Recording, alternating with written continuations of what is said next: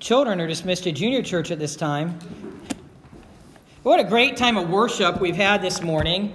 I hope we all, you know, agree with that statement. I mean, are we excited to come worship the Lord? Are we? Amen? Is that a privilege? Isn't it a privilege to worship the Lord? Isn't it a privilege to be able to come together as a body of Christ and for and as a substitute, but certainly not a replacement, to use also modern technology to help people to be able to worship the Lord, to be able to come to Him and sing above all powers, above all thrones, above all kingdoms. Jesus, Jesus, Jesus. It's all about Him. He is the way, the truth, and the life. He is. Not he was. He is the way, the truth, and the life. And no one comes to Father except by him. And I hope that motivates us and encourages us and builds us up as we come together to worship him. I hope that's something that takes we take seriously. And I know sometimes we might need a kick in the pants on Sunday mornings or Saturday nights. Maybe sometimes we're staying up late and we pay the consequences Sunday mornings. But it's a privilege to worship.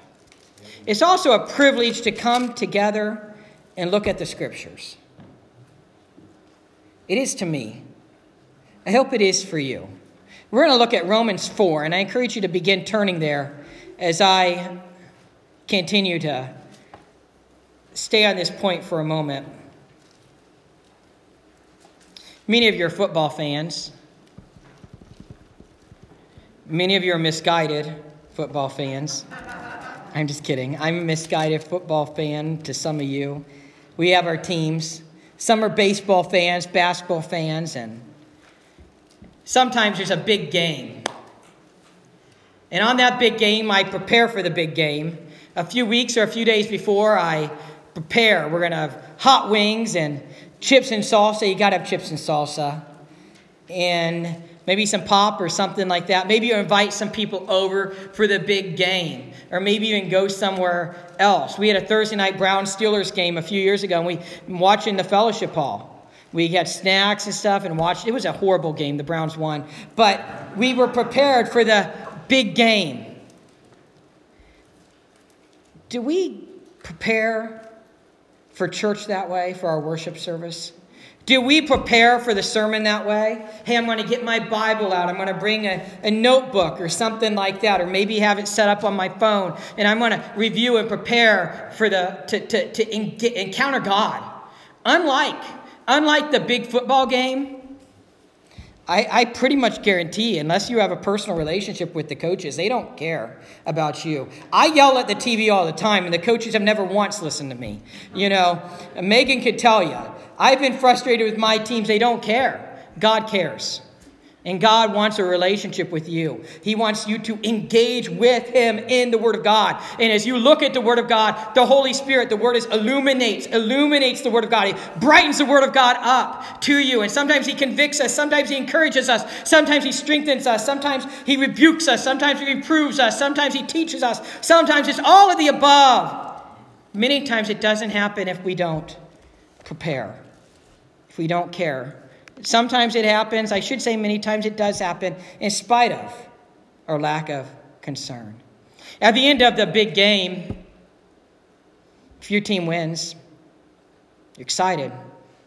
I've only been to one or two college football games. I've told they're more fun. When college football games are normal and the team wins, sometimes the fans even storm the, you know, storm the field and, you know, they're so excited we excited about things spiritual? I'm not asking you to storm the pulpit after the sermon today, but we, we have such a dichotomy, such a big difference between how our biblical worldview impacts our time of worship in sermon and Bible teaching, and football or baseball or basketball. Some of you, I dare say, would even go to some of these sporting events this last year when you won't come to church events. I've been afraid to say that until now, and maybe I'll be tarred and feathered later, but if you see me with a new haircut, that's why. Um, listen, is this as important to you? What are our priorities? What matters most? Someone said, you, if you follow the trail of your time, energy, and money, you'll find out what you worship. Follow the trail of your time, energy, and money, you find out what you worship. Craig and Rachel should remember that. It was a Cedarville Chapel in 2005 when I heard that. I'll never forget it. I'm just kidding. Um, it was Cedarville Chapel, but I'm not going to ask you to remember it. Been a lot of living since then. Follow the trail of your time, energy, and money. Find out what we worship. We're going to look at the scriptures today. We're going to continue to Romans to Romans 4. And we see really awesome, really pivotal, really amazing truths about God declaring us righteous as a free gift, justifying us. That's what the word is, justified. It's fun to say that word, justifying us. Freely, freely, freely justifying us. We don't have to earn it. That's cool. That's amazing. I hope that excites you. I recently rewatched some of the Star Wars movies. I've always been more of a Star Trek guy, but I guess it's acceptable during this day and age to watch both. And Disney Plus, which we got free a year ago and somehow kept paying for this year, uh, has all of these Star Wars movies and Marvel movies, which I really didn't watch, but. But now they have all these Star Wars movies, so I thought Mercedes kept saying, "Hey, let me watch it, let me watch it." So I thought, all right. So we start with Star Trek, Star Wars. I almost made the mistake. Star Wars number four. I think it's called A New Hope. Then we go to Star Wars number five. Now, we started with those because those are the ones I watched when I was a kid. So then you go to Star Wars number five, The Empire Strikes Back. And then Star Wars number six, The Return of the Jedi. I was going to say Final Frontier, but that's Star Trek, which is the really cool show.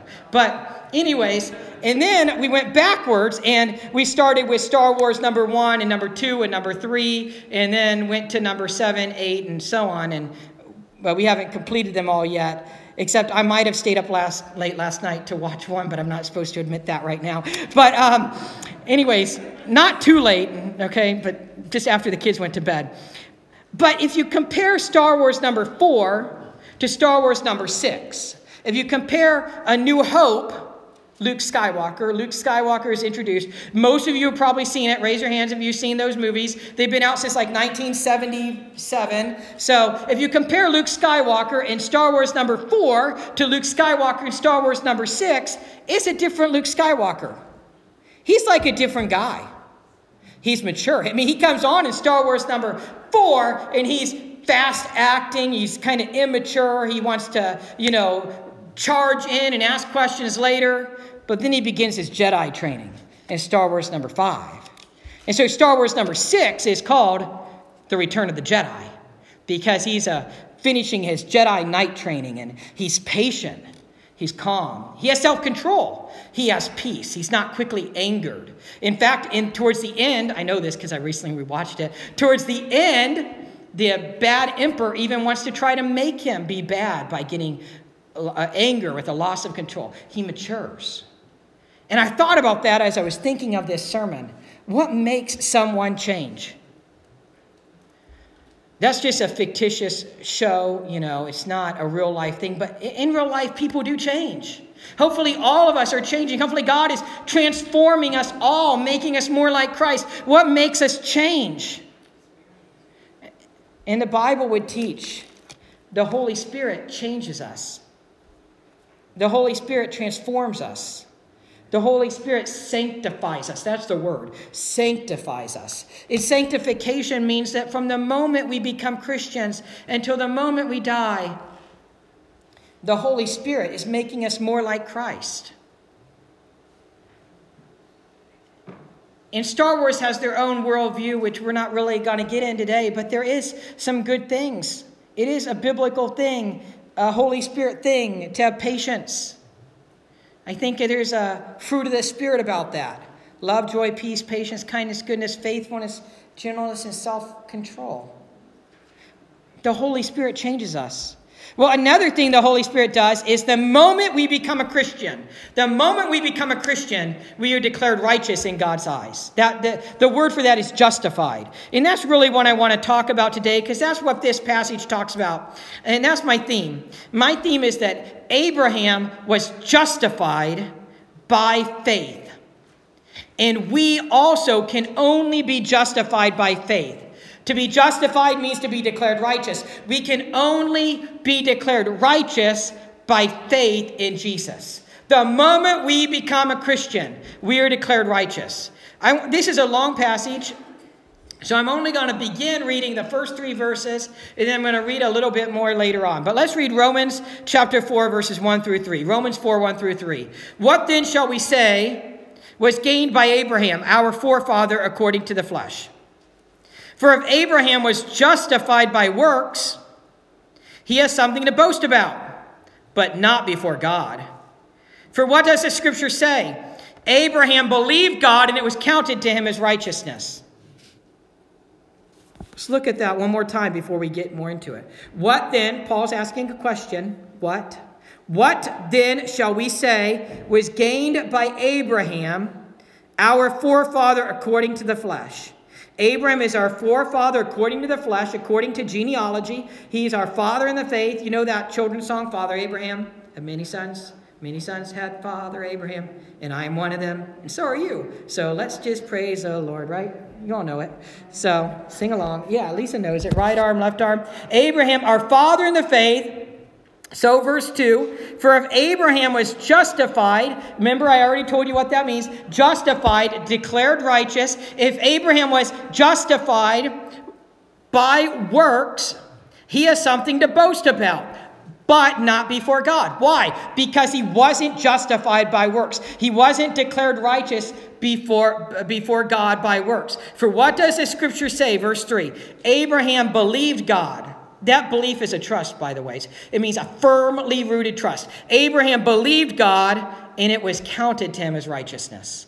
It wasn't works. If it's works, you have something to boast about. Hey, look, I gave this much money to the church, so God made me righteous.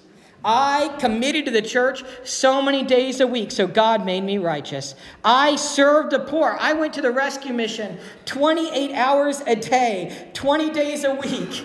And so I was declared righteous. It's not about that. We all do the good works because we love Jesus and because we love other people. That's not how we're saved. That's not how Abraham was saved. So I want to talk about justification for a moment. In Romans 3.23, which Rusty, Pastor Rusty Savage gave a wonderful message on last week, in Romans 3.23, the Bible says that we all have sinned and fall short of the glory of God. In Romans 3.24, it says that we are justified freely. For all have sinned and fallen short of the glory of God. Greeks, Jews, everyone. But we are justified freely. That is so cool. Romans 6:23 says the same thing. At this point, Romans could almost be done. Romans chapters 1, 2, and 3, the Apostle Paul builds on this great theology of salvation. But now the Apostle Paul is giving us examples. He's going to continue to weave in this theology of salvation, but now he's using the example of Abraham. Because they would have all thought that Abraham was declared righteous by works by the law, the covenant of circumcision. But he's going to make the case uh uh-uh. uh Abraham was justified, declared righteous before the law, before the covenant of circumcision, before any of this. I talked about justification when I preached through Galatians a few years ago. Galatians is like the cliff notes of Romans, okay? So we talked about that. So I'm going to do some more summary. For some of you that have really good memories, it might be review. Uh, justification, some of us think of justification as just as if I never sinned. I said that before, but that's not true. We still technically did sin. Justification is a legal term and it has two parts. Part one is forgiveness of sins.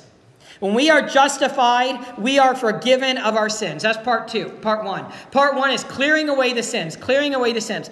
Part two is imputed Christ righteousness. It's imputed. It comes from Jesus. It's not my righteousness, it's imputed Christ righteousness. Without forgiveness of sins, we are guilty. So this removes the guilt. It removes the guilt. We are forgiven.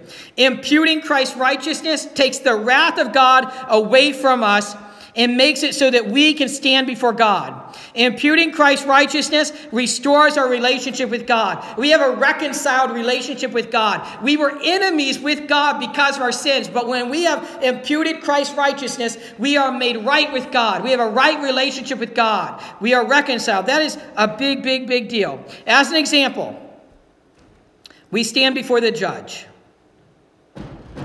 The judge is God. He examines the defendant against the evidence using omniscience. God knows everything, He has the evidence. None of our sins are hidden, okay? The judge is God and He is examining us. He pronounces judgment. Later will follow the pronouncement of the sentence. God's judgment is, get ready, not guilty by reason of the atonement of Christ. It's not not guilty because we never sinned. We still sinned. We are not guilty because of the blood of Jesus on the cross. We are not guilty because of that's the atonement. The blood is covering our sins, and that is powerful. Forgiveness of sins. Romans chapter 4, verse 5 says he justifies the ungodly. Guess what? You and I, when God stepped into our life, we were ungodly. He justifies, declares righteous the ungodly. In fact, that's a definition of justification, as I've said a number of times, to declare righteous. It is not to make righteous. That would be sanctification and finally glorification. Sanctification is making us more righteous. Eventually, we go to heaven to be with God and we have glorification. And that means we are totally, totally, totally, uh, totally physically righteous. But we are declared righteous instantaneously by the grace of Jesus the moment we are saved. Therefore, your right standing is a declaration of the judge. A declaration of the judge. Not the result of your actually being good. It's a declaration of the judge based off of Jesus' death on the cross. We have the forgiveness of sins. Romans chapter 4, verse 8. Blessed is the man whose sin the Lord will not count against him. That's an Old Testament quote. Blessed is the man whose sin the Lord will not count against him. Have you ever faced a time where you knew you did something wrong? We all have, right? We all have. And we knew it's time to come clean. And we are so nervously, anxiously waiting to confess it to those we sinned against. And you know how good it feels to get that off our chest?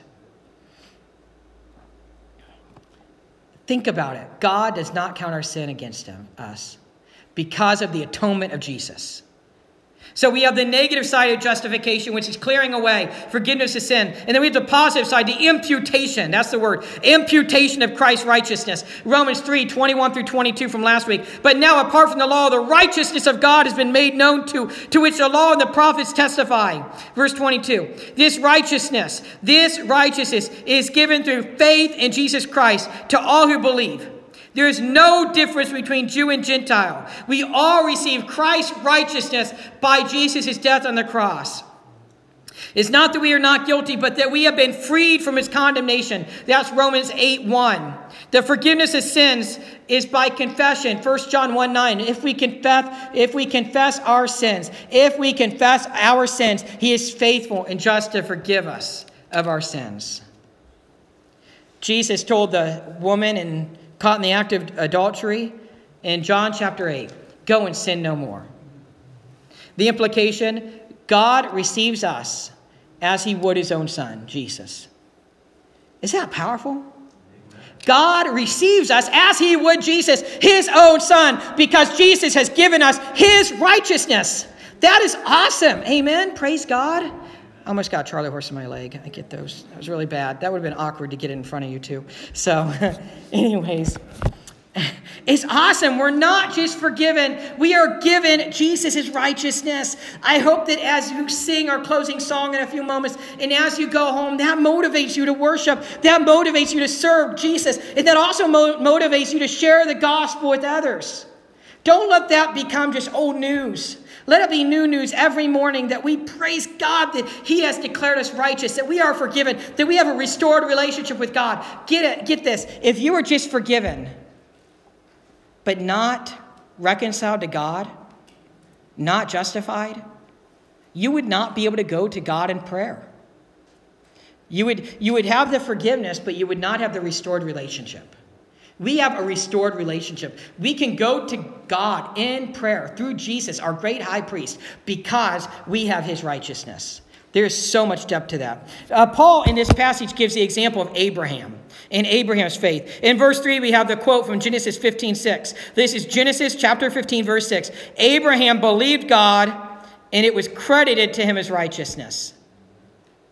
Abraham believed God. He trusted in God. It doesn't say he worked so hard serving God. It says he, it says he believed God and it was credited to him as righteousness. Credited to him as righteousness. Abraham was justified. He was declared righteous by his faith. This was a big deal because the Jews would have thought that Abraham was right with God because of circumcision. That was their Jewish covenant they had. Most of us know that. I think it's interesting how often we just casually talk about such a thing. But Paul makes his case right here in this chapter. Verses 9 through 12 say that justification, Abraham's justification, happened prior, prior to the seal of circumcision. Years prior, years prior. Abraham was justified, declared righteous, I keep saying so you know what it means. Abraham was declared righteous some 14 years prior to circumcision.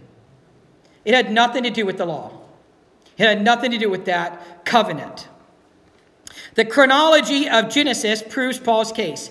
Abraham, get this, Abraham was 86 years old when Ishmael was born. That's Genesis 16 16. And Abraham was 99 years old when he was circumcised. That's pretty old. None of us are that old, so I can say that. But God declared him righteous before Ishmael was born. God declared Abraham righteous before Ishmael had even been conceived, before Sarai had the idea, here, have Hagar, and you can have a wife by uh, uh, a baby by her. At least 14 years prior to the seal of circumcision, the covenant of circumcision, Abraham was declared righteous in God's sight. And here's the neat thing we are grafted in. Even if you're a non Jew, which I think most of us are, even if we're not Jewish, if we know Jesus as Lord and Savior, we are grafted in. We are grafted into God's family. Look at verses 23 through 25. But the words, it was counted to him, it was counted to Abraham, were not written for his sake alone. They were not written for Abraham's sake alone, but for ours also. It will be counted to us who believe in him who raised from the dead Jesus our Lord, who was delivered up for our trespasses and raised for our justification. It will be counted to us also as righteousness. What does righteousness mean? Right standing before God.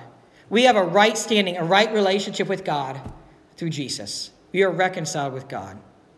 How do people change? How, do, how does Luke Skywalker become a Jedi Knight and learn all that patience and things like that? How does this happen? How do Christians change? How do Christians change? How do we develop peace and patience and self control? The first step is trusting in Jesus as Lord and Savior. After that, Live for Jesus. Let him do the rest. As soon as you trust in Jesus as Lord and Savior, you are declared righteous. You have a right standing with God, a right relationship with God. And then God begins the work of helping us grow to become more like him. This passage is not about Abraham, it is about God. God transforms people. If you have been transformed by Jesus, it's not about you, it's about God working through the Holy Spirit within you. That's who this passage is about. Have you been transformed? Are you growing in Jesus? Do you know Jesus as Lord and Savior? Take that more seriously than you do the Browns game or the Steelers game or your baseball team. Take that so seriously that you share it with others. I know when your baseball team or football team or basketball team wins, you start sending the text messages, posting it on social media, giving the phone calls. When they lose, you're you want to call off work the next day because you're going to hear from your coworkers. Make this more seriously than that. You have right standing with God. God is working in your life. God has worked in your life. Don't keep that to yourself. Share it with other people. And let me say, if you do not know Jesus, today's a day for you to accept him as Lord and Savior. If you do not know Jesus as Lord and Savior, today is a day for you to confess you're a sinner in need of a Savior. To sin means that you've done wrong things. We all have. If you do not know Jesus, today is a day to believe in Jesus as the one and only Savior. If you do not know Jesus, today is a day to trust in him and commit to him. Confess, believe, trust, and commit to him. Receive forgiveness of your sins. Let's pray. Heavenly Father, this is an awesome, awesome, awesome spiritual truth. And I pray, Lord God, this motivates us to live for you, to follow you, to be committed to you. Lord God, if there's anyone here who does not know you as Lord and Savior, and I'm sure that there are, may today be the day where they begin to take their uh, spiritual life seriously, where they confess they're a sinner in need of a Savior, where they believe in you as the one and only Savior, where they trust in you and commit to you. And may they tell you that they would like to live for you. May they tell you a simple prayer like this Lord Jesus, I have confessed I have sinned and missed your perfect standard. I believe in you, Jesus, you died on the cross for my sins and rose again. I am trusting in you and committing my life to you. Please come into my life and help me to live for you. Lord God, help us all to live for you. Help us all to treasure the salvation you freely give us and share that with others. In Jesus' name, amen. As always, if you have questions about God or the spiritual life, talk to me. I'd love to help you. The altars are open. If you need some time in prayer and you want to come forward as a why, why come forward? Sometimes we come forward, it's a it's kind of a, the presence matters sometimes. And we're able to kneel at these altars and pray to God. Of course, you could always so sit and pray at your seat. And during the closing song, you can do that. After the closing song is over, you can keep on praying at, at your seat or grab somebody nearby you or, or somebody else from the church, and they'd be glad to pray with you. I invite the praise team for the closing song.